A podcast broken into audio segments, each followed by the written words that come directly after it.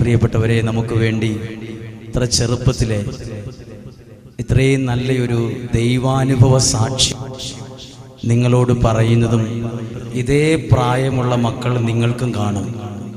ഇതേ പ്രായമുള്ളവർ. ടോണി എന്ന് പറയുന്ന ആൾ നമ്മുടെ ധ്യാന കേന്ദ്രത്തിന് ദൈവം നൽകിയിരിക്കുന്ന ഒരു അനുഗ്രഹമാണ്. കാരണം നമ്മുടെ ശുശ്രൂഷയിൽ ശുശ്രൂഷയ്ക്കായി ദൈവം ഗാന ശുശ്രൂഷയ്ക്കായി ദൈവം ചേർത്ത് നിർത്തിയ ഒരാളാണ്. ഞങ്ങൾ തമ്മിൽ കാണുന്നതിന് മുമ്പ് ഈ ഒരു മെസ്സേജ് നമ്മുടെ ശുശ്രൂഷ ചെയ്യുന്ന തങ്കച്ച ചേട്ടനിലൂടെ ടോണിയെ വിളിക്കുകയും അപ്പോൾ ടോണി എന്നെ അറിയുന്നതിന് മുമ്പ് ചോദിച്ചു അച്ഛന്റെ കൂടെ പാടാനാണോ വിളിച്ചത് തങ്കൻ ചേട്ടാ? അങ്ങനെ ഒരു മെസ്സേജ് കർത്താവ് കാണിച്ചു തന്നിരുന്നു. പ്രിയപ്പെട്ടവരെ നമ്മൾ ദൈവം നമുക്ക് വേണ്ടി പ്രവർത്തിക്കുന്നതിന്റെ അടയാളമാണ്. എല്ലാവരും ഇത് കേൾ കേൾക്കണം. ഇത് യൂട്യൂബിലൂടെ ലോകം മുഴുവൻ അനേകർക്ക് അനുഗ്രഹമായി തീരണമെന്ന് പ്രാർത്ഥിക്കുകയാണ്.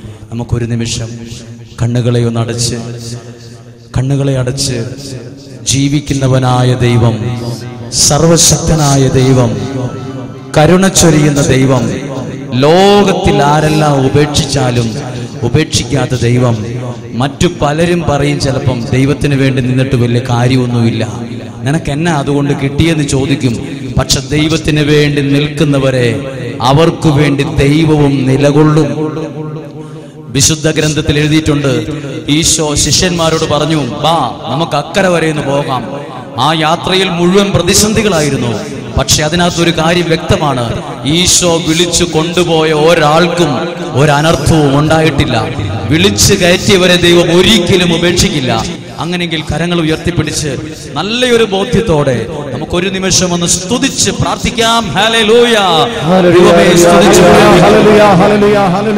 സന്തോഷത്തോടെ പറഞ്ഞേ ഹല്ലേ ലുയാ ആനന്ദത്തോടെ പറഞ്ഞേ ഹല്ലേ ലുയാ ഒന്ന് തൊട്ടടുത്തിരിക്കുന്ന ആൾക്കൊന്ന് ഷെയ്ഖാൻഡ് കൊടുത്തുകൊണ്ട് സന്തോഷത്തോടെ പറഞ്ഞേ. കർത്താവിന്റെ കൃപയിൽ സന്തോഷിക്കാം. ഹല്ലേ ലുയാ അപ്പൊ നിങ്ങൾ എനിക്ക് വേണ്ടി പ്രാർത്ഥിച്ചുകൊണ്ടിരിക്കുക. തീർച്ചയായിട്ടും ഞാൻ നമ്മുടെ മാത്യു അച്ഛന്റെ ടോക്ക് യൂട്യൂബിലൂടെ എപ്പോഴും കേൾക്കാറുണ്ട്.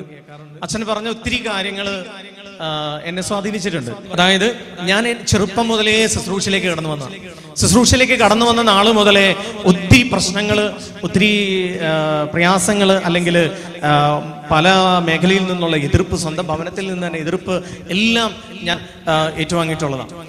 അപ്പോൾ ചെറുപ്പം മുതലേ യേശുവിനെ അറിഞ്ഞു.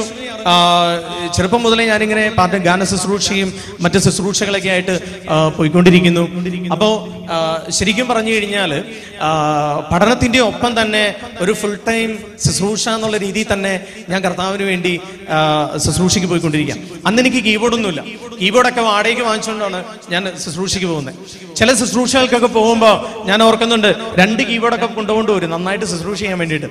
അപ്പോൾ ഒരു കയ്യിൽ ആ, ഒരു കീബോർഡ് മറ്റേ കയ്യിലെ രണ്ടാമത്തെ കീബോർഡ് ഒരു ബാഗ് തോളത്തുണ്ടാകും. ഇങ്ങനെ ഒരു ഫുൾ ലോഡായിട്ടാണ് പോകുന്നത്. ഒരു ദിവസമൊക്കെ ഞാൻ ഓർത്തിട്ടുണ്ട് പലപ്പോഴും ഈ റെയിൽവേ സ്റ്റേഷനിലൊക്കെ കൂടെ ഒക്കെ പോകുമ്പോൾ ഇളകി കിടക്കുന്ന സ്ലാബിലൊക്കെ തട്ടി മൂക്കും കുത്തി വീണിട്ടുണ്ട്. കീബോർഡ് രണ്ട് സൈഡിലേക്ക് പോയിട്ടുണ്ട്.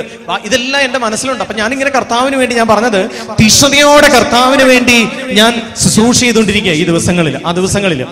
അങ്ങനെ ഞാൻ അപ്പൊ എന്നോട് പലരും എന്നെ കുറ്റപ്പെടുത്തും.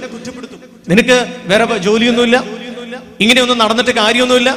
കർത്താവിന് കർത്താവിന് എന്ന് പറഞ്ഞ പലരും നടക്കുന്നുണ്ട്. അവരുടെ അവസ്ഥയൊക്കെ വേറെയാണ്.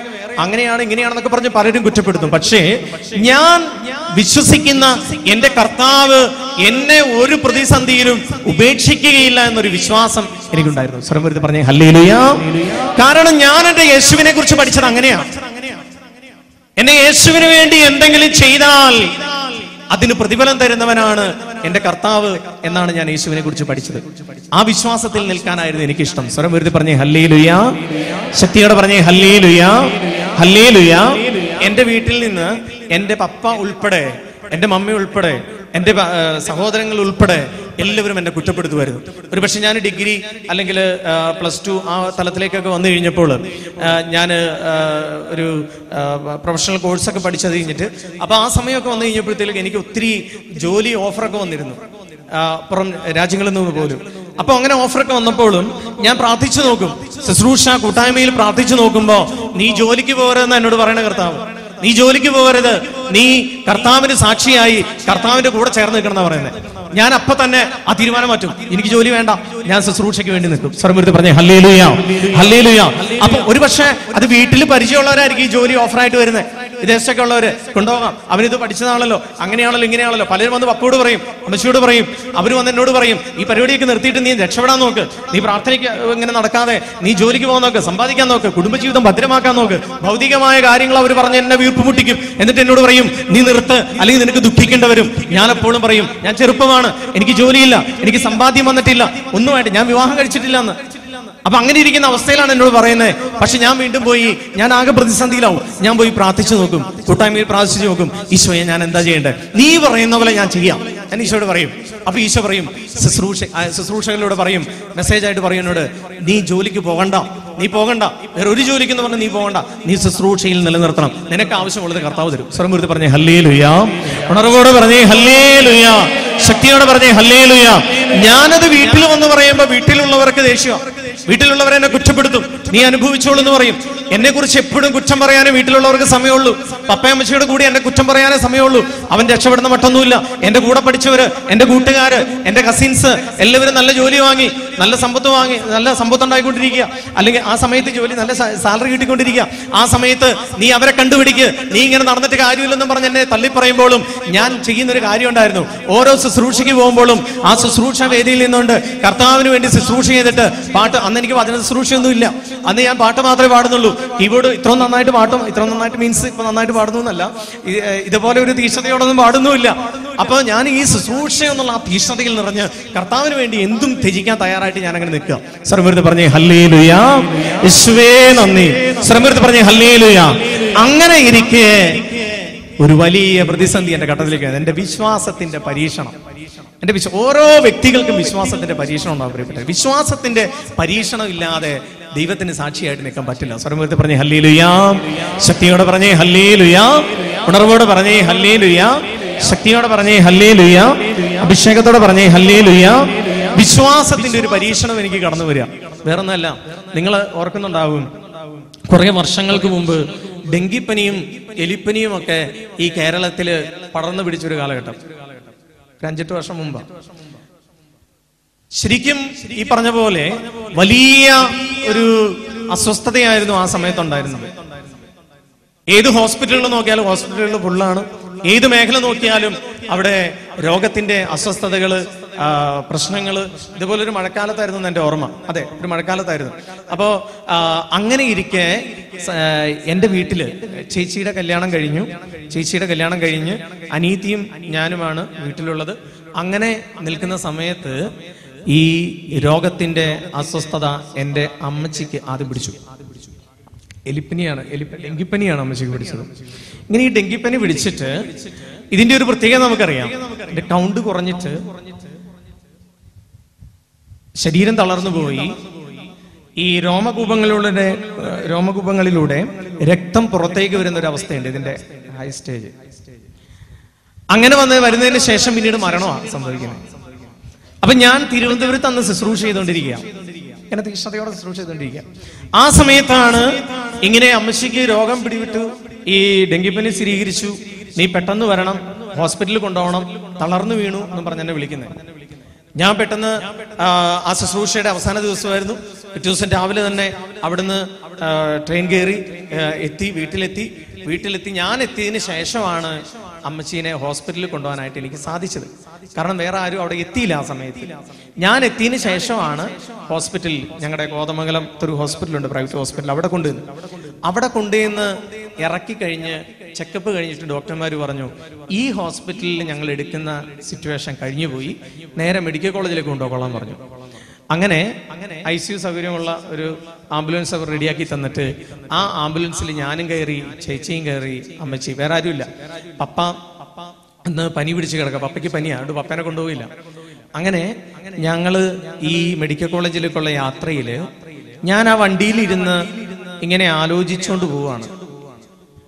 ഞാൻ കർത്താവിന് വേണ്ടി നിൽക്കുമ്പോൾ കർത്താവിന്റെ സാക്ഷിയായി നിൽക്കുമ്പോൾ എന്നെ കുറ്റപ്പെടുത്തിയവരോടും എന്നെ ഒറ്റപ്പെടുത്തിയവരോടും എന്നെ തകർത്തവരോടും എന്നെ തളർത്തിയവരോടും ഞാൻ പറഞ്ഞൊരു കാര്യം ഉണ്ടായിരുന്നു ഏത് പ്രതിസന്ധിയിലും ഞാൻ വിശ്വസിക്കുന്ന ഞാൻ ആർക്കു വേണ്ടി വേല ചെയ്യുന്നവോ ആ ഈശോ എന്റെ സഹായത്തിനുണ്ടാകും സ്വരമൊരുത്തി പറഞ്ഞു ഹല്ലേ ഉണർവോട് പറഞ്ഞേ ഹല്ലേ ലുയ ശക്തിയോട് പറഞ്ഞേ ഹല്ലേ ലുയ ഞാൻ ആ വണ്ടിയിൽ നിന്ന് പ്രാർത്ഥിക്കുക. ഞാൻ ആംബുലൻസിൽ നിന്ന് പ്രാർത്ഥിച്ചുകൊണ്ട് പോവാ. എന്റെ അമ്മച്ചിക്ക് ഒന്നും സംഭവിച്ചു പോകരുത്. എന്റെ അമ്മച്ചിക്ക് സംഭവിക്കരുത്. ഞാൻ ഇന്നലെ വരെ നിനക്ക് വേണ്ടി ചങ്കുപൊട്ടി പാടിയിട്ടാണ് ഇവിടെ വന്നിരിക്കുന്നത് എന്റെ തൊട്ട് മുമ്പിൽ അമ്മച്ചി കിടപ്പുണ്ട്. ഞാൻ നോക്കുമ്പോ ഇങ്ങനെ രക്തം ബ്ലഡ് ഇങ്ങനെ ഈ രോമത്തിന്റെ ഇതിലൂടെ ഇങ്ങനെ പുറത്തേക്ക് വരുന്നുണ്ട്. മിണ്ടാൻ പറ്റുന്നില്ല. മയങ്ങി കിടക്കുകയാണ്. ബോധം ഇല്ലാത്ത പോലെ കിടക്കുകയാണ്. അങ്ങനെ നേരെ ആ ഹോസ്പിറ്റലിലേക്ക് കൊണ്ടുപോയി മെഡിക്കൽ കോളേജിൽ ഹോസ്പിറ്റലിൽ കയറ്റി ഐ സിയുലേക്ക് കയറ്റി നേരെ. അപ്പൊ ആ ഐ സിയുടെ ഒരു പ്രത്യേകത നിങ്ങളോട് പറഞ്ഞു കേൾപ്പിക്കുക അതിന്റെ ഒരു ഭീകരത. ആ ഐ സിയുൽ ഡോക്ടർ വളരെ സീരിയസ് ആണെന്ന് പറഞ്ഞു. അതിനുശേഷം സംഭവിക്കുന്നത് അവിടെ അനേകം ഈ ഈ സെയിം രോഗത്തിനായിട്ട് ചികിത്സയ്ക്ക് വന്നേക്ക് അനേകം പേരുണ്ട് ഐ സിയുൽ ഞാൻ മനസ്സിലാക്കിയെടുത്തോളം ഓരോ ദിവസവും ഓരോരുത്തരെ പുറത്തേക്ക് ഇറക്കുക മരിച്ചിട്ട്. ഐ സി അത്രയ്ക്ക് സീരിയസ് ആയിട്ട് കിടക്കുക. അപ്പൊ ഒരു പ്രാവശ്യം ഇങ്ങനെ അമ്മച്ചിയുടെ വലതുവശത്ത് കിടക്കുന്ന ആളെ പുറത്തേക്ക് ഇറക്കി ഇടതുവശത്ത് കിടക്കുന്ന എപ്പോഴാണ് അമ്മച്ചിനെ പുറത്തേക്ക് ഇറക്കുന്നതെന്ന് മാത്രം അറിയില്ല. അത്തൊരു സിറ്റുവേഷനാണ് ഞങ്ങൾ നിൽക്കുന്നത്. രോഗത്തിന് ഒരു റിസൾട്ടും വരുന്നില്ല. പ്രതികരിക്കുന്നില്ല. നല്ല സീരിയസ് ആയി പോയി എന്ന് പറഞ്ഞു. അതായത് കണ്ടിട്ട് ആ സമയത്ത് നിങ്ങൾ മനസ്സിലാക്കേണ്ട ഒരു കാര്യം. ആ സമയത്ത് നമ്മുടെ ഇവിടെ ശുശ്രൂഷ ചെയ്യുന്ന തങ്കച്ചൻ ചേട്ടയ്ക്ക് തങ്കച്ചപ്രദനൊക്കെ അറിയാം. ആ സമയത്ത് എന്നെ ഒരു ശുശ്രൂഷയ്ക്ക് വിളിക്കുക കണ്ണൂര്. ഈ കാര്യങ്ങളൊന്നും ശുശ്രൂഷയ്ക്ക് വിളിക്കുന്നവർ അറിയുന്നില്ല. എന്റെ ശുശ്രൂഷ അവിടെ ആവശ്യമായിട്ട് വന്നുകൊണ്ട് അവരെന്നെ വിളിക്കുകയാണ്. ടോണി മൂന്ന് ദിവസത്തെ ശുശ്രൂഷയുണ്ട്. നീ വന്ന് സഹായിക്കണം. ഞാൻ ആദ്യം പറഞ്ഞു എന്റെ അമ്മച്ചി ഇവിടെ മരിക്കാറായിട്ട് കിടക്കുക. എപ്പോഴാണ് ഐ സിന്ന് മരിച്ചിറക്കുന്നതെന്ന് അറിയില്ല. ഞാൻ ഈ ശുശ്രൂഷയ്ക്ക് വരില്ല. പക്ഷെ അവർ ദൈവത്തിൽ അടിയുറച്ച വിശ്വാസത്തിൽ നിന്നതുകൊണ്ട് അവരെന്നോട് പറഞ്ഞു അമ്മച്ചി അവിടെ കിടന്നോട്ടെ. നീ ടെൻഷൻ അടിക്കണ്ട. നീ ഇവിടെ വന്ന് ശുശ്രൂഷ ശുശ്രൂഷ എല്ലാം ചെയ്ത് കഴിയുമ്പോ ഓക്കെ ആയിക്കോളൂ എന്ന് പറഞ്ഞു. പക്ഷെ അന്നേരം എനിക്ക് വിശ്വസിക്കാൻ ഇത്തിരി പ്രയാസമുണ്ട് സർവരുതി പറഞ്ഞേ ഹല്ലേ ലുയ ശക്തിയോടെ പറഞ്ഞേ ഹല്ലേലുയ. പക്ഷെ അവർ ഉറച്ചു നിന്ന് പറഞ്ഞു ടോണി പോരെ ഒന്നും പേടിക്കണ്ട. അമ്മച്ചിയുടെ കാര്യം ദൈവം നോക്കിക്കോളും. അങ്ങനെ ഇവർ പറഞ്ഞു പറഞ്ഞ് എന്നിൽ കുറച്ച് ധൈര്യം കയറി ഇനി ധൈര്യം കയറി കഴിഞ്ഞപ്പോ ഞാൻ ഇത് എങ്ങനെയാ അപ്പോഴത്തേക്കും എന്റെ അളിയനും എല്ലാം കൂടെ വന്നു. അവർ എല്ലാം വന്ന് പിന്നെ വേറെ എടുത്തു പറയേണ്ട കേസ് എന്ന് വെച്ചാൽ സാമ്പത്തികമായിട്ട് ഭയങ്കര അസ്വസ്ഥതയായിരുന്നു.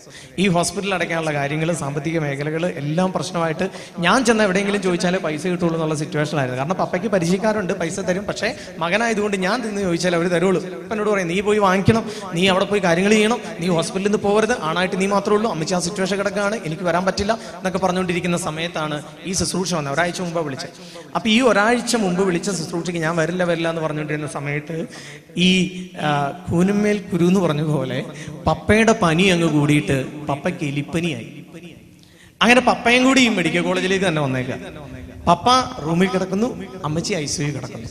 ഞാൻ മാത്രം പുറത്ത്. എന്നെയാണെങ്കിൽ ഇവർ ശുശ്രൂഷിക്കും വിളിച്ചോണ്ടിരിക്കുക. ഞാൻ എങ്ങനെ പോകും? ഞാൻ കർത്താവിനോട് പ്രാർത്ഥിക്കുകയാണ്. കർത്താവേ ഞാൻ ഈ ശുശ്രൂഷയ്ക്ക് പോണോ? ഈ സിറ്റുവേഷൻ എല്ലാവരും എന്നെ കുറ്റപ്പെടുത്തുക ഡോക്ടർ ഉൾപ്പെടെ എന്റെ അളിയൻ ഉൾപ്പെടെ പെങ്ങന്മാർ പെങ്ങന്മാർ രണ്ടുപേരും അവിടെ കാണാൻ വരുന്ന സകലരും ഞാൻ ഈ കാര്യം പറയുമ്പോൾ എന്നെ തല്ലാൻ വരുക ഞാൻ പേടിച്ചു നിന്നിട്ടാ പറയണേ.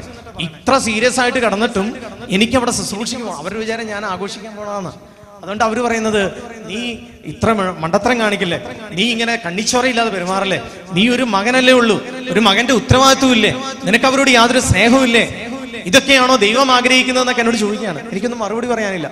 പക്ഷേ ഈ ശുശ്രൂഷകർ എന്നെ ശക്തമായി വിളിക്കുന്നു. ടോണി വരണം. ശുശ്രൂഷയ്ക്ക് നിൽക്കണം ശുശ്രൂഷ ചെയ്യണം. ലാസ്റ്റ് ഞാൻ പപ്പയോട് നിന്ന് പപ്പയുടെ കാലും കൈ പിടിച്ചിട്ട് വന്നു. പപ്പ ഇവിടുത്തെ കാര്യങ്ങളൊക്കെ ഞാൻ റെഡിയാക്കിക്കോളാം. എനിക്കൊരു ഉറപ്പുണ്ട്. പപ്പ ഞാൻ ഈ പറയുന്ന വാക്കൊന്ന് വിശ്വസിക്കണം. ഞാൻ ഈ കർത്താവിന് വേണ്ടി ശുശ്രൂഷയ്ക്ക് പോയി ഈ ശുശ്രൂഷ ഡോക്ടർമാർ യാതൊരു റിസൾട്ടും തന്നിട്ടില്ല. എപ്പോ പുറത്തിറക്കാൻ പറ്റുമെന്ന് പറഞ്ഞിട്ടില്ല. സൗഖ്യപ്പെടുന്നതിന്റെ യാതൊരു ലക്ഷണവും പറഞ്ഞിട്ടില്ല. ആ നിമിഷത്തിലാണ് ഞാൻ പറയുന്നത് ഞാൻ ഈ മൂന്ന് ശുശ്രൂഷയ്ക്ക് പോയത് സത്യമാണെങ്കിൽ ഈ മൂന്നാമത്തെ ദിവസത്തെ ശുശ്രൂഷ കഴിഞ്ഞ് ഞാൻ വരുമ്പോൾ അമ്മച്ചീനെ നമുക്ക് വീട്ടിലേക്ക് കൊണ്ടുപോകാൻ പറ്റും. സ്വരമൂർത്തി പറഞ്ഞു ഹല്ലേ ലുയാ ഞാൻ പപ്പോട് പറഞ്ഞു പപ്പയ്ക്ക് വിശ്വാസം വന്നില്ല. പപ്പ പറഞ്ഞു അതുകൊണ്ടൊന്നുമല്ല നീ ഇത്ര കാര്യം പറഞ്ഞുകൊണ്ട് ഞാൻ ഒരു കാര്യം പറയാം. നീ പൊക്കോ. പക്ഷെ നിന്റെ ഉത്തരവാദിത്തത്തോടെ നിന്ന് ഇവിടുത്തെ കാര്യങ്ങൾ ചെയ്യാൻ പറ്റുന്ന ഒരാളെ നീ തന്നിട്ട് വേണം പോകാൻ എന്ന് പറഞ്ഞു. അന്ന് എനിക്ക് വലിയ പരിചയക്കാരൊന്നുമില്ല. എനിക്ക് അങ്ങനെ ശുശ്രൂഷ മേഖലയിലുള്ള ഫ്രണ്ട്സ് മാത്രം അന്നും ഇപ്പോഴും ഉള്ളൂ. അപ്പോൾ അന്ന് ഞാൻ പലരെയും വിളിച്ചു എല്ലാവരും ശുശ്രൂഷയ്ക്കൊക്കെ ആയിട്ട് പോയിക്ക അപ്പോൾ അതുകൊണ്ട് ആരും വന്ന് നിൽക്കാനില്ല അങ്ങനെ ഞാൻ ഈ ശുശ്രൂഷയുടെ തലേ ദിവസം എത്തി. തലേ ദിവസം എത്തിയപ്പോൾ അവരെന്നെ വിളിച്ചു ടോണി വരില്ലേ? ശുശ്രൂഷയ്ക്ക് വരണം. ഞാൻ പറഞ്ഞു രണ്ടും കൽപ്പിച്ച് ഞാൻ പറഞ്ഞു വരാം. എന്നിട്ട് ഞാൻ പറഞ്ഞു അതായത് എന്റെ ഉത്തരവാദിത്തത്തോടെ ഇവിടെ നിന്ന് ഇവരുടെ കാര്യങ്ങൾ ചെയ്യാനുള്ള ഒരാളെ കൊടുത്തു കഴിഞ്ഞാൽ എന്നോട് പൊക്കോളാനാ പപ്പ പറഞ്ഞിരിക്കുന്നത്. അത്രയും അനുവാദം തന്നിട്ടുണ്ടെന്ന് പറഞ്ഞു. ഞാൻ പ്രിയപ്പെട്ടവരെ ഒരു അത്ഭുതം എന്ന് പറയുന്നത് അന്ന് വൈകുന്നേരം പപ്പനെ കാണാൻ വേണ്ടിയിട്ട് ഒരാൾ വന്നു. അമ്മച്ചിനെ കാണാൻ വേണ്ടിയിട്ട്. വന്നപ്പോ ഞാൻ ആ ചേട്ടനോട് ഈ കാര്യം അവതരിപ്പിച്ചു. ചേട്ടാ തിരക്കില്ലെങ്കിൽ ഒരു കാര്യം ചെയ്യാവോ? ഇന്ന് ഒരു രണ്ട് ദിവസത്തേക്ക് ഇവിടെ നിൽക്കാവോ? മൂന്നാമത്തെ ദിവസം ഒന്ന് വേറെ എന്തേ അലീനൊക്കെ വന്ന് നിന്നോളൂ അഡ്ജസ്റ്റ് ചെയ്തോളും. അതുകൊണ്ട് ഒന്ന് നിന്ന് ഒന്ന് അഡ്ജസ്റ്റ് ചെയ്യാവുന്ന പപ്പയുടെ പരിചയക്കാരനാണ്. അപ്പൊ ആ ചേട്ടൻ പെട്ടെന്ന് എന്നോട് പറയുകയാണ്. ഞങ്ങൾ വീടിന്റെ അടുത്തുള്ള ആളും എന്നോട് പറയാണ് ഇങ്ങോട്ട് പോരാൻ വേണ്ടി ഞാൻ വീട്ടിൽ നിന്ന് ഇറങ്ങിയ നിമിഷം എന്റെ മനസ്സിൽ ആരോ തോന്നിച്ചു. ഏതായാലും രണ്ട് കൈലിയും രണ്ട് ബെനീഡും കൂടെ എടുത്തേക്കാം. എങ്ങാനും ഹോസ്പിറ്റലിൽ നിൽക്കേണ്ട വന്നാലോ? സ്വരം വെറുതെ പറഞ്ഞേ ഹല്ലേ ലുയാ ശക്തിയോടെ പറഞ്ഞേ ഹല്ലേ ലുയാ അത് കേട്ടപ്പോഴത്തേക്ക് ഞാൻ അവിടെ നിന്ന് തുള്ളിച്ചാടി. ഞാൻ ആ ചേട്ടനോട് പറഞ്ഞു ഓക്കെ എന്നാ യാതൊരു സംശയം വേണ്ട. ദൈവത്തിന്റെ പദ്ധതിയാണ്. ചേട്ടൻ അവിടെ നിന്നോളാൻ പറഞ്ഞിട്ട് ഞാൻ എല്ലാവരോടും യാത്ര പറഞ്ഞ് ഉച്ചത്തോടെ എല്ലാവരും എന്നെ യാത്രയാക്കുക. നീ പോയിട്ട് വാ കാണിച്ചു തരാം. എന്നുള്ള രീതിയിൽ എല്ലാവരും എന്നെ യാത്രയാക്കി. ഞാൻ മനസ്സില്ല മനസ്സോടെയാണെങ്കിലും യേശുവിൽ വിശ്വസിച്ചുകൊണ്ട് ആ ഹോസ്പിറ്റലിന്റെ പടി ഇറങ്ങി ഹോസ്പിറ്റലിൽ നിന്ന് ഞാൻ നേരെ പോയി കണ്ണൂർ ചെന്നു. പിറ്റേ ദിവസം വെളുപ്പിനെ അവിടെ എത്തി. വൈകിട്ടാണ് ശുശ്രൂഷ. അന്ന് വൈകിട്ടത്തെ ശുശ്രൂഷയിൽ ചുരുക്കി പറയാം അന്ന് വൈകിട്ടത്തെ ശുശ്രൂഷയിൽ ദിവ്യകാരുണ്യ ആരാധന നടന്നപ്പോൾ ഞാൻ കർത്താവിനോട് പ്രാർത്ഥിക്കുക. കർത്താവേ ഞാനൊരു കാര്യം അവിടുന്ന് പറഞ്ഞിട്ടാ പോകുന്നത് നിനക്ക് വേണ്ടി ചെറുപ്പം മുതൽ ശുശ്രൂഷയ്ക്ക് വേണ്ടി ഇറങ്ങിയവനാ ഞാൻ നീ നിനക്കെന്നെ അറിയാം. നീ എന്നെ കണ്ടിട്ടുണ്ട്. പ്രിയപ്പെട്ടവരെ ശ്രമത്തിൽ പറഞ്ഞേ ഹല്ലേലൂയ. ഞാൻ ഈശോ ഈശോ ഇപ്പൊ ഞാൻ ഇവിടുന്ന് പ്രസംഗിക്കുന്നത് ഈശോ നോക്കി നിൽക്കുന്നുണ്ട്. സ്വരമൂർത്തി പറഞ്ഞേ ഹല്ലേലൂയ. ദൈവത്തിന് വേണ്ടി ഒരു വാക്കെങ്കിലും ഒരു ചലനമെങ്കിലും ആരെങ്കിലും നടത്തിയാൽ അത് കാണുന്നവനാ ദൈവം. സ്വരമൂർത്തി പറഞ്ഞേ ഹല്ലേലൂയ. നിസ്സാരമായി തള്ളിക്കളയരുത്. സ്വരമൂർത്തി പറഞ്ഞേ ഹല്ലേലൂയ. ഞാൻ പറഞ്ഞു ഞാൻ നിനക്ക് വേണ്ടി നടന്നതും നിനക്ക് വേണ്ടി പാടിയതും നിനക്ക് വേണ്ടി അധ്വാനിച്ചതും നീ കണ്ടവനാണ്. ഞാൻ നിനക്ക് വേണ്ടി ഇപ്പോൾ ഇവിടെ വന്ന് നിൽക്കുക. എന്റെ ഹോസ്പിറ്റലിൽ ഐ സിയുൽ മരണം മുന്നിൽ കണ്ട എന്റെ അമ്മച്ചി കിടപ്പുണ്ട്. രക്ഷപ്പെടുത്തണം ഞാൻ ആരാധനയിൽ പ്രാർത്ഥിച്ചു. ആരാധന കഴിഞ്ഞപ്പോ തന്നെ വലിയ പ്രത്യാശയോടുകൂടി ഫോൺ എടുത്തിട്ട് വീട്ടിലേക്ക് വിളിച്ചു. എങ്ങനെയുണ്ട്? അപ്പൊ ഞാൻ എന്റെ വിചാരം സുഖ സുഖപ്പെട്ടു എന്നാ. വിളിച്ചു കഴിഞ്ഞപ്പോഴത്തേക്ക് അവിടെ നിന്ന് ജയിച്ചു പറയാണ് ആദ്യത്തെക്കാളും സീരിയസ് ആയി എന്ന് ഡോക്ടർ പറഞ്ഞു. പ്രശ്നമായി. ഞാൻ അന്ന് രാത്രി ശുശ്രൂഷ എല്ലാം കഴിഞ്ഞ് റൂമിൽ ചെന്നിരുന്നപ്പോ ഞാൻ റൂമിൽ ഇരുന്ന് പ്രാർത്ഥിച്ചു. കർത്താവെ എങ്ങനെയെങ്കിലും ശുശ്രൂഷകരെല്ലാവരോടും ഞാൻ പറഞ്ഞു. അവർക്ക് യാതൊരു കൂസലും എന്നുള്ള ഒരു കാര്യം. അവരിതിന് യാതൊരു കാരണം അവർക്കറിയാം. ദൈവത്തിന്റെ കയ്യിലേക്ക് ഒരു കാര്യം ഏൽപ്പിച്ചു കൊടുത്തു കഴിഞ്ഞാൽ ഓക്കെ എന്ന് അവർക്കറിയാം. സ്വർഗത്ത് പറഞ്ഞു ഹല്ലേ ലുയാ ശക്തിയോട് പറഞ്ഞേ ഹല്ലേ ലുയാ അവരിതിനെ കുറിച്ച് ബോധേടല്ല. അവരിതിനെ കുറിച്ച് യാതൊരു അസ്വസ്ഥരല്ല എന്നിട്ട് രണ്ടാമത്തെ ദിവസം വന്നു. രണ്ടാമത്തെ ദിവസം ഞാൻ പ്രാർത്ഥിച്ചിരിക്കും ഞാൻ ചേച്ചിയോട് വിളിച്ചു പറഞ്ഞു ഇന്ന് കർത്താവ് ഉത്സവത്തിൽ നിന്നിരിക്കും എന്നിട്ട് ഞാൻ വീണ്ടും രണ്ടാമത്തെ ദിവസം ശുശ്രൂഷയെല്ലാം ആത്മാർത്ഥതയോടെ കണ്ണുനീരോടെ പ്രാർത്ഥിച്ചു. ആരാധനയ്ക്കും കണ്ണുനീരോടെ പ്രാർത്ഥിച്ചിട്ട് ശുശ്രൂഷ കഴിഞ്ഞ ഉടനെ ആശീർവാദം കഴിഞ്ഞ ഉടനെ പുറത്തേക്ക് ഇറങ്ങി ഫോൺ എടുത്ത് വിളിച്ചു. എങ്ങനെയുണ്ട്? സുഖമായിട്ടില്ല. വീണ്ടും നിരാശയായി. വീണ്ടും വെച്ചു. അപ്പൊ എനിക്ക് വീണ്ടും ഡൗട്ട് വരാൻ തുടങ്ങി. എന്താണ് ഇങ്ങനെ? ഞാൻ കർത്താവിന് വേണ്ടി ഇത്ര വില കൊടുത്തിട്ടും കർത്താവിന് വേണ്ടി ഇത്ര പ്രവർത്തിച്ചിട്ടും എന്തുകൊണ്ടാണ് ഈശോ എനിക്ക് വേണ്ടി പ്രവർത്തിക്കാത്തത്? ഞാൻ ചിന്തിക്കാം. അങ്ങനെ ധ്യാനത്തിന്റെ മൂന്നാമത്തെ ദിവസം വന്നു. നാലാമത്തെ ദിവസം ഞാൻ തിരിച്ച് ഹോസ്പിറ്റലിൽ ചെല്ലണം. അതേ അവസ്ഥയാണെങ്കിൽ എല്ലാവരും കൂടെ എന്നെ എന്ത് ചെയ്യുമെന്ന് എനിക്ക് തന്നെ അറിയില്ല. എനിക്ക് അതിനേക്കാൾ ഉപരി എന്റെ വേദന എന്നെ അവരെന്തും പറഞ്ഞോട്ടെ എന്നെ ഉപദ്രവിച്ച ഉപദ്ര- ഉപദ്രവിക്കില്ല എന്നെ എന്തും പറഞ്ഞോട്ടെ. പക്ഷേ എന്റെ അതിനേക്കാളും വേദന ഞാൻ യേശു എന്നൊരാൾ ജീവിച്ചിരിപ്പുണ്ട്. ആ യേശുവിന് വേണ്ടി ഞാൻ പ്രവർത്തിക്കാൻ വേണ്ടി പോവുക. ഞാൻ തിരിച്ചു വരുമ്പോൾ ആ യേശു എനിക്ക് വേണ്ടി ഇവിടെ പ്രവർത്തിച്ചിരിക്കുന്നു എന്ന് പറഞ്ഞിട്ടാ പോന്നെ. അത് നടന്നില്ലെങ്കിൽ എനിക്കല്ല പ്രശ്നം. ജീവിതത്തിൽ ഒരിക്കലും പിന്നെ അവർ യേശുവിനെ അംഗീകരിക്കില്ല. സർവൃത്തി പറഞ്ഞേ ഹല്ലേ ലുയ അഭിഷേകത്തോടെ പറഞ്ഞേ ഹല്ലേ ലുയ ആ ഒരു ഭാരത്തിൽ ഞാൻ മൂന്നാമത്തെ ദിവസം മൂന്നാമത്തെ ദിവസം പ്രാർത്ഥിക്കാം. ആരാധനയുടെ സമയത്ത് ശക്തമായി പ്രാർത്ഥിച്ച് ഞാൻ പറയാണ് കർത്താവെ അവസാന ദിവസമാണ്. അവസാന ദിവസമാണ്. ഞാൻ ഇത്രയും നാൾ നിനക്ക് മുമ്പ് നിനക്ക് വേണ്ടി നടന്നു. ഇത്രയും നാൾ നിനക്ക് വേണ്ടി അധ്വാനിച്ചു. ഇത്രയും നാൾ ഞാൻ നിനക്ക് വേണ്ടി പാടി. ഇത്രയും നാൾ ഞാൻ നിനക്ക് വേണ്ടി എല്ലാം ചെയ്തു. ഇനി നീ എനിക്കൊന്നും ചെയ്തില്ലെങ്കിലും ഇനിയും ഞാൻ നിന്റെ കൂടെ തന്നെ നിൽക്കും. എന്നൊക്കെ പറഞ്ഞ് ഞാൻ അങ്ങ് പ്രാർത്ഥിക്കുക. എങ്ങനെ അങ്ങ് പ്രാർത്ഥിച്ച് ആരാധനയുടെ സമയത്ത് ഞാൻ കണ്ണുനീരോടെ പ്രാർത്ഥിച്ചു. കണ്ണുനീരോടെ പ്രാർത്ഥിച്ച് ഞാൻ ലാസ്റ്റ് ആരാധന നടത്തുന്ന ആൾ ഇവിടുന്ന് ശക്തമായി ആരാധിച്ച് രോഗസൗഖ്യത്തിന് വേണ്ടി ജനത്തിന്റെ സൗഖ്യത്തിന് വേണ്ടി ഒക്കെ പ്രാർത്ഥിക്കുക. ആ സമയത്ത് ഞാൻ ഈശോയോട് പറയാ ഈശോയെ ആ ഹോസ്പിറ്റലിലേക്ക് ഒന്ന് നീ പോണം. ആ ഹോസ്പിറ്റലിൽ നിന്ന് ചെന്നിട്ട് എന്റെ അമ്മച്ചി കിടക്കുന്ന ആ ഐസിയുവിൽ നീ ഒന്ന് കയറണം. എന്റെ അമ്മച്ചിയുടെ ശിരസിൽ നീ ഒന്ന് തൊടണം. ഇങ്ങനെയൊക്കെ പറഞ്ഞ് പ്രാർത്ഥിക്കുക. അവസാനം ഞാൻ പറഞ്ഞു ഈശോയെ ഇനി എന്റെ എന്തെങ്കിലും കുറവുണ്ട്. ഞാൻ ചെയ്ത ശുശ്രൂഷയൊന്നും നീ പരിഗണിച്ചിട്ടില്ലെങ്കിൽ നീ പോകണ്ട. ഞാൻ ചെയ്ത ശുശ്രൂഷയൊന്നും നിനക്ക് ഇഷ്ടപ്പെട്ടിട്ടില്ലെങ്കിൽ നീ പോകണ്ട. നിനക്ക് കോടാനുകോടി മാലാഖമാരുണ്ടല്ലോ. ആ മാലാഖമാരിൽ ഒരു ചെറിയ മാലാഖയെങ്കിലും പറഞ്ഞു വിടുമെന്ന് ഞാൻ ചോദിച്ചു. സർവൃത്തി പറഞ്ഞേ ഹല്ലേ ലുയാ ശക്തിയോടെ പറഞ്ഞേ ഹല്ലേ ലുയാ ആ ആരാധന ഞാൻ കരഞ്ഞുകൊണ്ട് പാടി. ആരാധന ഞാൻ കരഞ്ഞുകൊണ്ട് തീർത്തു. കരഞ്ഞ് ഞാൻ പ്രാർത്ഥിച്ചു. ആരാധന കഴിഞ്ഞു. മനസ്സിലെ വിശ്വാസം എങ്ങനെയാവും എനിക്കറിയില്ല. കഴിഞ്ഞ രണ്ടു ദിവസം വിളിച്ച തീഷ്ണതയൊന്നുമില്ല ഫോൺ എടുത്തു ഞാൻ വിളിച്ചു. അപ്പോഴത്തേക്ക് അവിടെ നിന്ന് ഇങ്ങോട്ട് പറയാണ് നിന്നെ ഞാൻ ഇത്ര നേരം വിളിച്ചുകൊണ്ടിരിക്കുമായിരുന്നു പെട്ടെന്ന് അമ്മച്ചിയുടെ കൗണ്ട് ഓക്കെ ആയി. ഡോക്ടർ പറഞ്ഞു പേടിക്കാനില്ല. എല്ലാവരെയും അത്ഭുതപ്പെടുത്തിക്കൊണ്ട് ഒരു രണ്ട് മണിക്കൂർ മുമ്പ് അമ്മച്ചീനെ ഐ സി ഒന്ന് പുറത്തിറക്കി.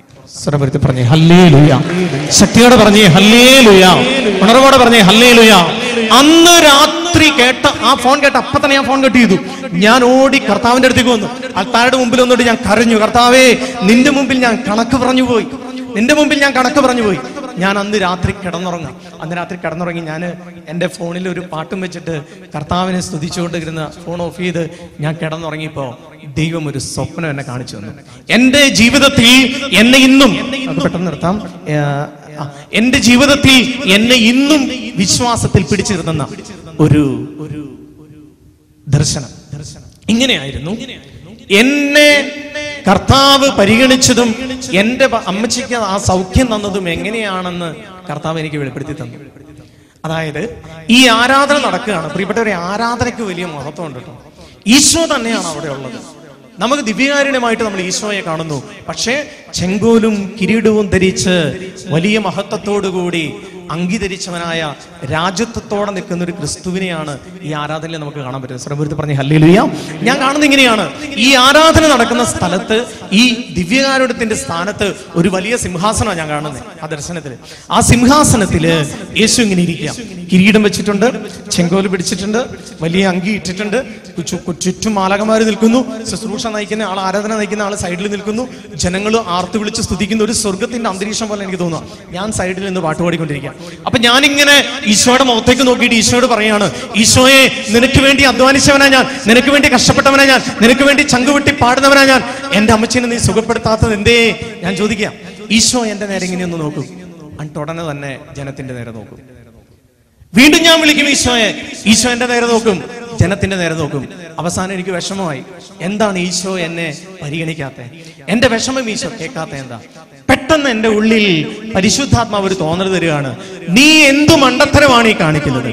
നീ ഇവിടെ ശുശ്രൂഷയ്ക്ക് വന്നത് നിന്റെ വ്യക്തിപരമായ കാര്യം ചോദിക്കാനോ നിനക്ക് വേണ്ടി പ്രാർത്ഥിക്കാനോ അല്ല. ഇവിടെ കൂടിയിരിക്കുന്ന ജനത്തിന്റെ പ്രശ്നങ്ങൾ ജനത്തിന്റെ വേദനകൾ ജനത്തിന്റെ ദുരിതങ്ങൾ ജനത്തിന്റെ അഭിഷേകം ജനത്തിന്റെ പാപം അതിന്റെ പരിഹാരത്തിനൊരു ദൈവത്തിന്റെ പ്രവൃത്തിയിൽ ഭാഗമാകാനാണ് കർത്താവ് നിന്നെ വിളിച്ചിരിക്കുന്നത്. നിനക്ക് നിന്റെ കാര്യം പറയാനുള്ള വിളിയല്ലത്. നീ ഈ ജനത്തിന് വേണ്ടി കർത്താവിനോട് പ്രാർത്ഥിക്കാൻ പറയാം. പെട്ടെന്ന് എന്റെ ഉള്ളിൽ ഒരു തോന്നൽ ഞാൻ അപ്പൊ തന്നെ കർത്താവിനോട് പറഞ്ഞു കർത്താവെ ക്ഷമിക്കണമേ. ഞാൻ അന്നേരം അങ്ങനെ പ്രാർത്ഥിച്ചിരുന്നു. ഞാൻ ആ ജനത്തിന് വേണ്ടി പ്രാർത്ഥിക്കും കർത്താവെ നീ ഈ ജനത്തെ സൗഖ്യപ്പെടുത്ത്. ഈ ജനത്തിന് വിടുതൽ കൊടുക്ക്. നീ ഈ ജനത്തിന് എല്ലാ കൃപകളും കൊടുത്ത്. എന്നിട്ട് നിനക്ക് പോകാം. എന്നിട്ടാ പറഞ്ഞ ഈശോട് എന്നിട്ട് നിനക്ക് പോകാൻ പറ്റിയില്ലെങ്കിൽ നീ പോകണ്ട. നീ ഇവിടെ ഇരുന്ന് ഈ ജനത്തെ അനുഗ്രഹിച്ചോ. ജനത്തെ ശക്തിപ്പെടുത്തിക്കോ. ജനത്തിന് കൃപ കൊടുത്തോ. നിന്റെ ഒരു മാലാഖയെങ്കിലും അങ്ങോട്ടൊന്ന് പറഞ്ഞു വിട്ടാൽ മതി. സ്വരമൂർത്തി പറഞ്ഞ ഹല്ലേലൂയ. ഞാൻ അങ്ങനെ പറഞ്ഞു. അങ്ങനെ പറഞ്ഞു കഴിഞ്ഞിട്ടും ഈശോയ്ക്ക് കുലുക്കൊന്നുമില്ല ഞാൻ എന്റെ പണ്ടപ്പരപ്പും പരാതി എല്ലാം പറയാൻ തുടങ്ങി. ഈശോയ്ക്ക് വേണ്ടി ഞാൻ വീണ കാര്യം ഈശോയ്ക്ക് വേണ്ടി കീബോർഡ് ചമന്ന കാര്യം ഈശോയ്ക്ക് വേണ്ടി വേർത്ത കാര്യം ഈശോയ്ക്ക് വേണ്ടി ഓടിയ കാര്യം ഈശോയ്ക്ക് വേണ്ടി മറ്റുള്ളവർ തർക്കിച്ച കാര്യം ഈശോയ്ക്ക് വേണ്ടി എന്നെ കുറ്റപ്പെടുത്തിയവരുടെ മുമ്പിൽ ഞാൻ യേശുവിനെ സാക്ഷ്യപ്പെടുത്തിയ കാര്യമെല്ലാം ഞാൻ ഈശോയോട് പറയാൻ തുടങ്ങി. എന്തുകൊണ്ടാണ് കർത്താവേ നീ എനിക്ക് വേണ്ടി പ്രവർത്തിക്കാത്ത? ഈശോ എന്റെ നോക്കിയിട്ട് ഒരു കാര്യം ചെയ്തു. ആ ആ കിരീടമൂരി ആ സിംഹാസനത്തിൽ വെച്ചിട്ട് ഈശോ പുറത്തേക്ക് ഇറങ്ങിപ്പോയി. ഞാൻ വിചാരിച്ചു ഞാൻ ഈശോയെ ശല്യപ്പെടുത്തി ശല്യപ്പെടുത്തി പറഞ്ഞു പറഞ്ഞു ഈശോയ്ക്ക് മടുത്തോണ്ട് ഈശോ ഇറങ്ങിപ്പോയതാണ് ഞാൻ എനിക്കറിയാം ദർശനമായതുകൊണ്ട് നമുക്ക് കാണാൻ പറ്റും നമുക്ക് അറിയാൻ പറ്റും. ഞാൻ നോക്കിയപ്പോൾ ഈശോ ആ മേലങ്കി ഊരി ആ സിംഹാസനത്തിലേക്ക് ഇട്ട് ആ ചെങ്കോൽ അവിടെ വെച്ച് ആ കിരീടം അവിടെ ഇറക്കി വെച്ചിട്ട് പുറത്തേക്ക് ഇറങ്ങി ഓടുവാണ്. ശ്രമൃതി പറഞ്ഞേ ഹല്ലേ ലുയാ ഹല്ലേ ലുയാ ഈശോ ഓടുവാണ്. എനിക്ക് മനസ്സിലാവുന്നില്ല ഈശോ എങ്ങോട്ടോ ഓടുന്നതെന്ന്. എനിക്ക് കാണാൻ പറ്റുന്നുണ്ട്. ഏറ്റവും അവസാനം എനിക്ക് പരിചയമുള്ള ഒരു സ്ഥലത്തേക്കാണ് ഈശോ ഓടിച്ചെന്ന് കയറിയത്. അത് മറ്റൊന്നും ആയിരുന്നില്ല. ആ ഹോസ്പിറ്റലായിരുന്നു മെഡിക്കൽ കോളേജ് ഹോസ്പിറ്റൽ. അങ്ങോട്ട് കയറി ചെന്ന് എനിക്ക് കാണാൻ പറ്റും. അവിടെ ചില്ലുകൊണ്ട് മൊത്തം മറച്ചിട്ടുണ്ട്. ഈശോയ്ക്ക് അത് പ്രശ്നമല്ല ഈശോ അതിന്റെ ഉള്ളിലേക്ക് കയറി ചെന്നു. ഓടി ചെല്ലുകയാണ്. ഈശോ ഓടിയ പോകുന്നത് മുടിയൊക്കെ പാറി പറക്കുന്നുണ്ട്. വേർക്കുന്നുണ്ട് ഈശോ. ഞാൻ മനസ്സിലാക്കിയത് ഇങ്ങനെയാണ്. ഈശോയ്ക്ക് വേണമെങ്കിൽ അവിടെ പ്രത്യക്ഷപ്പെടാമായിരുന്നു. ഈശോയ്ക്ക് വേണമെങ്കിൽ ഇവിടെ ഇരുന്ന് കൽപ്പിക്കാമായിരുന്നു. ഈശോയ്ക്ക് വേണമെങ്കിൽ ഒരു മാലാഖയെ ദൂതുമായി പറഞ്ഞയക്കാമായിരുന്നു. ഈശോ അത് ചെയ്തില്ല. എനിക്ക് വിശ്വാസത്തിന്റെ ആഴത്തിൽ എന്നെ ദൃഢപ്പെടുത്താൻ വേണ്ടി ഈശോ ചെയ്തത് ഞാൻ യേശുവിന് വേണ്ടി വേർത്തെങ്കിൽ ഞാൻ യേശുവിന് വേണ്ടി ഓടിയെങ്കിൽ ഞാൻ യേശുവിന് വേണ്ടി ക്ഷീണിച്ചെങ്കിൽ എനിക്ക് വേണ്ടി എന്റെ കർത്താവ് കിരീടം ഊരി വെച്ചിട്ട് അവൻ എന്നെ പോലെ വേർത്ത് എനിക്ക് വേണ്ടി ഓടി. സ്വരമൂർത്തി പറഞ്ഞേ ഹല്ലേ അവിടെ എത്തി ആ യേശുവിലേക്ക് ഓടിക്കയറി. ഞാൻ കാണുന്നത് അമ്മച്ചി കിടക്കുന്ന ആ ബെഡിന് ചുറ്റും ഈശോ ഒന്ന് നടന്നിട്ട് ശാന്തമായി ആ തലയിലൊന്ന് തലോടി. അവിടെ നിന്ന് യേശു ഇറങ്ങുന്നത് എനിക്ക് കാണാൻ പറ്റും. യേശു ഇറങ്ങി നേരെ ഓടി പപ്പ കിടക്കുന്ന ആ റൂമിലെത്തി. എന്നിട്ട് പപ്പയുടെ ബെഡിന് ചുറ്റും ഒന്ന് നടന്നിട്ട് ആ മുടിയിലൊന്ന് തലോടി. എന്നിട്ട് റൂമിന് പുറത്തേക്ക് ഇറങ്ങി വന്നപ്പോൾ ഞാൻ അവിടെ നിൽപ്പുണ്ട് ഞാൻ ഈശോയോട് ഞാൻ അന്തം വിട്ട് ഞാൻ കരഞ്ഞുകൊണ്ട് നിൽക്കുക. ഈശോ എന്നോട് ഒരു വിധേയനെ പോലെ എന്റെ അടുത്ത് വന്ന് നിന്നിട്ട് എന്നോട് ചോദിച്ചു നീ ഇത്രയും പറഞ്ഞില്ലേ? നീ ഇത്രയും പറഞ്ഞില്ലേ? നിനക്ക് വേണ്ടി ഞാൻ ഓടി. നിനക്ക് വേണ്ടി ഞാൻ നടന്നു. നിനക്ക് വേണ്ടി ഞാൻ വേർത്തു. നിനക്ക് വേണ്ടി ഞാൻ കുറ്റപ്പെടുത്തൽ കേട്ടു. നിനക്ക് വേണ്ടി ആട്ടും തുപ്പും ഞാൻ കേട്ടു. എന്നാൽ ഞാൻ നിന്നോട് ചോദിക്കുക ഒരു വിധേയനെ പോലെ നിനക്ക് വേണ്ടി ഞാൻ ഇനി എന്ത് ചെയ്യണം? ശ്രമത്തിൽ പറഞ്ഞേ ഹല്ലേ ലുയാ ശക്തിയോടെ പറഞ്ഞേ ഹല്ലേ ലുയാ ഹല്ലേ ലുയാ കർത്താവിന്റെ സ്നേഹത്തിന്റെ മുമ്പിൽ പരാജയപ്പെട്ട് ഞാൻ കർത്താവിനോട് വിളിച്ചു പറഞ്ഞു കർത്താവേ ഇനി എന്റെ ജീവിതത്തിൽ നീ ഒന്നും ചെയ്തില്ലേലും വേണ്ടില്ല. എന്റെ എല്ലാ പ്രതിസന്ധിയിലും നീ എന്റെ ഒപ്പം എന്നെ ചേർത്ത് നിർത്തുന്നുള്ള ഈ വിശ്വാസം മാത്രം മതി എനിക്ക്. ശ്രമൃതി പറഞ്ഞു ഹല്ലേ ലുയ പ്രിയപ്പെട്ടവരെ പിറ്റേ ദിവസം ശുശ്രൂഷ കഴിഞ്ഞു. ശുശ്രൂഷ കഴിഞ്ഞ് ഞാൻ രാവിലെ തന്നെ സന്തോഷത്തോടെ ഞാൻ പോവുകയാണ് ഞാൻ നേരെ ഹോസ്പിറ്റലിൽ ചെന്നപ്പോൾ ഞാൻ കാണുന്ന കാഴ്ച ഹോസ്പിറ്റൽ റൂമിലേക്ക് മാറ്റി സ്വന്തമായിട്ട് എഴുന്നേറ്റ് കട്ടിലിരുന്ന് കാപ്പി പിടിച്ചുകൊണ്ടിരിക്കുന്ന അമ്മച്ചീനെ ഞാൻ കണ്ടത്. സ്വരംപുരത്ത് പറഞ്ഞു ഹല്ലേലൂയ. എനിക്ക് സന്തോഷമായി. ഞാൻ അമ്മച്ചിയോട് ചോദിച്ചു ഞാൻ മൂന്ന് ദിവസം ഞാൻ ഇത്രയും നാൾ നിങ്ങളോട് പറഞ്ഞ എന്റെ കർത്താവിനെ ശുശ്രൂഷിക്കാൻ പോയതാ. ഞാൻ പറഞ്ഞിട്ടാ പോയത് ഞാൻ തിരിച്ചു വരുമ്പോൾ എന്റെ കർത്താവ് ഇവിടെ അത്ഭുതം പ്രവർത്തിക്കും. പ്രവർത്തിച്ചോ ഇല്ലയോ? സ്വരമൂർത്തി പറഞ്ഞു ഹല്ലേ ലുയാ ശക്തിയോടെ പറഞ്ഞേ ഹല്ലേ ലുയാ എന്റെ പപ്പയോട് ഞാൻ പറഞ്ഞു പപ്പേ പപ്പ എന്നെ കുറ്റപ്പെടുത്തിയില്ലേ? ഇത്രയും നാളും പപ്പ എന്നെ തെറ്റു പറഞ്ഞില്ലേ? ഈശോയ്ക്ക് വേണ്ടി നടന്നിട്ട് കാര്യമില്ല. ഈശോയ്ക്ക് വേണ്ടി ഓടിയിട്ട് കാര്യമില്ല. നീ ഭൗതികം നീ സമ്പാദിക്കുക നീ ജോലി ചെയ്യും പറഞ്ഞില്ലേ? എനിക്കൊരു അസ്വസ്ഥത വന്നപ്പോ എന്റെ അമ്മച്ചിയുടെ ജീവൻ നഷ്ടപ്പെടും എന്ന് പറഞ്ഞപ്പോ ഞാൻ സമ്പാദിച്ച സമ്പത്തിനും ഞാൻ ജോലി എടുത്തിരുന്നില്ല ജോലിക്കും എന്റെ അമ്മച്ചി രക്ഷിക്കാൻ പറ്റുമായിരുന്നോ? ഇല്ല. ഞാൻ ചേർന്ന് നിന്നത് ജീവൻ നൽകുന്നവനായ യേശുവിന്റെ കൂടെ. അസ്രമത്തിൽ പറഞ്ഞേ ഹല്ലേ ലുയാ ശക്തിയോടെ പറഞ്ഞേ ഹല്ലേ ലുയാ പപ്പ ഒന്നും പറഞ്ഞില്ല. പപ്പ ഒന്നും പറഞ്ഞില്ല. പ്രിയപ്പെട്ടവരെ അതിന്റെ പിറ്റേ ആഴ്ച രണ്ട് പിറ്റേ ദിവസം എനിക്ക് തോന്നുന്നു രണ്ടു ദിവസം കഴിഞ്ഞപ്പോൾ ഹോസ്പിറ്റലിൽ ഡിസ്ചാർജ് ചെയ്ത് വീട്ടിൽ ചെന്നു. പിറ്റേ ആഴ്ചയിൽ പപ്പയും അമ്മച്ചിയും എന്റെ കൂടെ ധ്യാനം കൂടാൻ വന്നു. സർവൃത്തി പറഞ്ഞു ഹല്ലിയ ധ്യാനം കൂടി. പപ്പയ്ക്ക് അഭിഷേകം കിട്ടി. ശക്തമായ അഭിഷേകം കൊണ്ട് പപ്പ നിറഞ്ഞു. എന്നിട്ട് പപ്പ സന്തോഷത്തോടു കൂടി കരഞ്ഞു പ്രാർത്ഥിച്ചു. അതിനുശേഷം വീട്ടിൽ ചെന്നു. വീട്ടിൽ ചെന്നിട്ട് എന്നോട് പറഞ്ഞു ടോണി വീട്ടിൽ ചെന്ന വഴി ഇങ്ങനെ സംഭവിച്ചു ഞാനും ചേച്ചിയും അനീതിയും ഉണ്ടായിരുന്നു. ഓടി അമ്മച്ചിയുടെ കാൽ പിടിച്ച് കരഞ്ഞു മാപ്പ് പറയുന്നു. ഞങ്ങളുടെ കാലിൽ പിടിക്കാൻ വന്ന് ഞങ്ങൾ മാറി. ഞാൻ ഒത്തിരി തെറ്റ് പറഞ്ഞു അങ്ങനെ ചെയ്തു ഇങ്ങനെ ചെയ്തു എന്നൊക്കെ പറഞ്ഞ് കരഞ്ഞ് ഒത്തിരി ഇത് വന്നിട്ട് പപ്പ എന്നോട് പറഞ്ഞു ടോണി നമുക്ക് നാളെ ഒരു സ്ഥലം വരെ പോകണം എങ്ങോട്ട് പോകണം എന്നോട് പറഞ്ഞില്ല. നേരെ ഞാൻ നോക്കിയപ്പോൾ എറണാകുളത്തേക്ക് എന്നെ കൂട്ടിക്കൊണ്ടുപോയി. എറണാകുളത്ത് കൂട്ടിക്കൊണ്ടുപോയി. എങ്ങോട്ടാണ് അന്നേരം പറയുന്നില്ല. നമുക്കൊരു സ്ഥലം വരെ പോകാം എന്നേ പറയുന്നുള്ളൂ. അവിടെ ഞാൻ ചെന്ന് പപ്പയ്ക്ക് പരിചയമുണ്ട്. പപ്പ നേരെ ചെന്നത് ഈ ഇൻസ്ട്രുമെന്റ്സ് വെക്കുന്ന ഒരു കടയിലേക്കാണ് കീബോർഡൊക്കെ വിൽക്കുന്ന കടയിലേക്കാ. അവിടെ ചെന്നിട്ട് എന്നോട് പറഞ്ഞു നിനക്ക് ഇഷ്ടമുള്ള കീബോർഡ് നീ വാങ്ങിച്ചോ. അന്ന് ചേച്ചിയുടെ കല്യാണത്തിന്റെ അല്ല കല്യാണത്തിന്റെ അല്ല ആ, കല്യാണത്തിന്റെ നടത്താൻ വേണ്ടിയിട്ട് സ്ഥലം വിട്ട് കിട്ടിയ കുറച്ച് പൈസയുടെ ബാലൻസ് ഒപ്പിടലുണ്ടായിരുന്നു അതുകൊണ്ടാണ് എന്റെ ഈ കീബോർഡാണത് എന്നോട് പറഞ്ഞു നീ ഇവിടുന്ന് ഏത് കീബോർഡ് വേണമെങ്കിലും എടുത്തോ എന്ന് പറഞ്ഞു.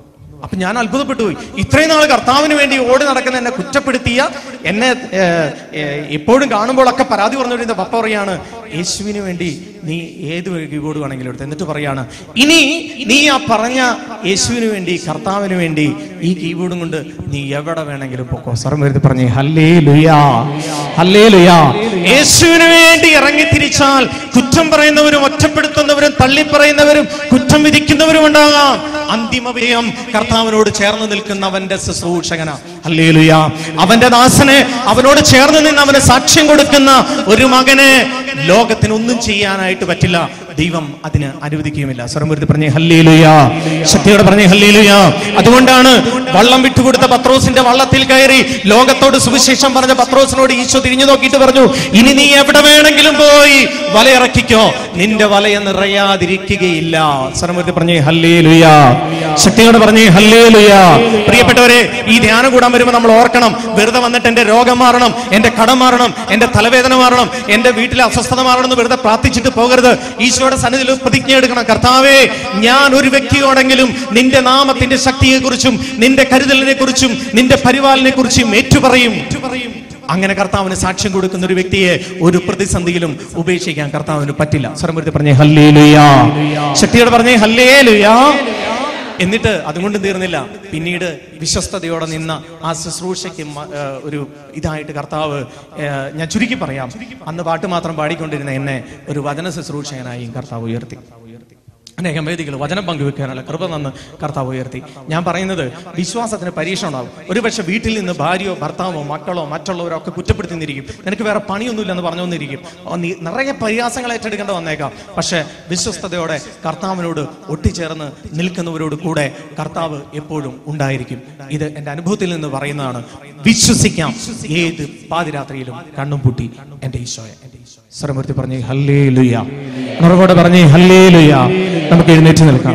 എഴുന്നേറ്റ് നിന്നുകൊണ്ട് നമുക്കൊന്ന് പ്രാർത്ഥിക്കാം. കർത്താവിന്റെ വലിയ കൃപ അഭിഷേകത്തിന്റെ കൃപ വിടുതലിന്റെ കൃപ നമ്മിലേക്ക് നിറയപ്പെടാൻ വേണ്ടി നമുക്കൊന്ന് പ്രാർത്ഥിക്കാം. ഒന്ന് കരങ്ങൾ ഉയർത്തിക്ക് ഒന്ന് കരങ്ങൾ ഉയർത്തി എല്ലാവരും ഒന്ന് സ്തുതിച്ചേ. കർത്താവിന് വേണ്ടി സാക്ഷ്യം നൽകുവാൻ യേശുവിന് വേണ്ടി പ്രവർത്തിക്കുവാൻ യേശുവിന് വേണ്ടി ഒരു വാക്കെങ്കിലും ഒരു വ്യക്തിയോടെങ്കിലും സംസാരിക്കുവാനുള്ള കൃപ കർത്താവിനിലേക്ക് നിറയ്ക്കണം. ആദ്യം ഇങ്ങനെ വചനം പറയുന്നുണ്ട് ആദ്യം നീ ഇവിടുത്തെ രാജ്യവും നീതിയും അന്വേഷിക്കുക നീ യേശുവിന്റെ രാജ്യത്തെ കുറിച്ച് സംസാരിക്കുക ആത്മാക്കളുടെ രക്ഷയ്ക്ക് വേണ്ടി അധ്വാനിക്ക്. നിന്റെ സകല കാര്യങ്ങളും ആ കർത്താവ് നോക്കിക്കൊള്ളും. കരമുയർത്തി സ്തുതിച്ചേ. ഹല്ലേലൂയ ഹല്ലേലൂയ ഹല്ലേലൂയ ഹല്ലേലൂയ ഹല്ലേലൂയ. യേശുവേ ആരാധന ആരാധന.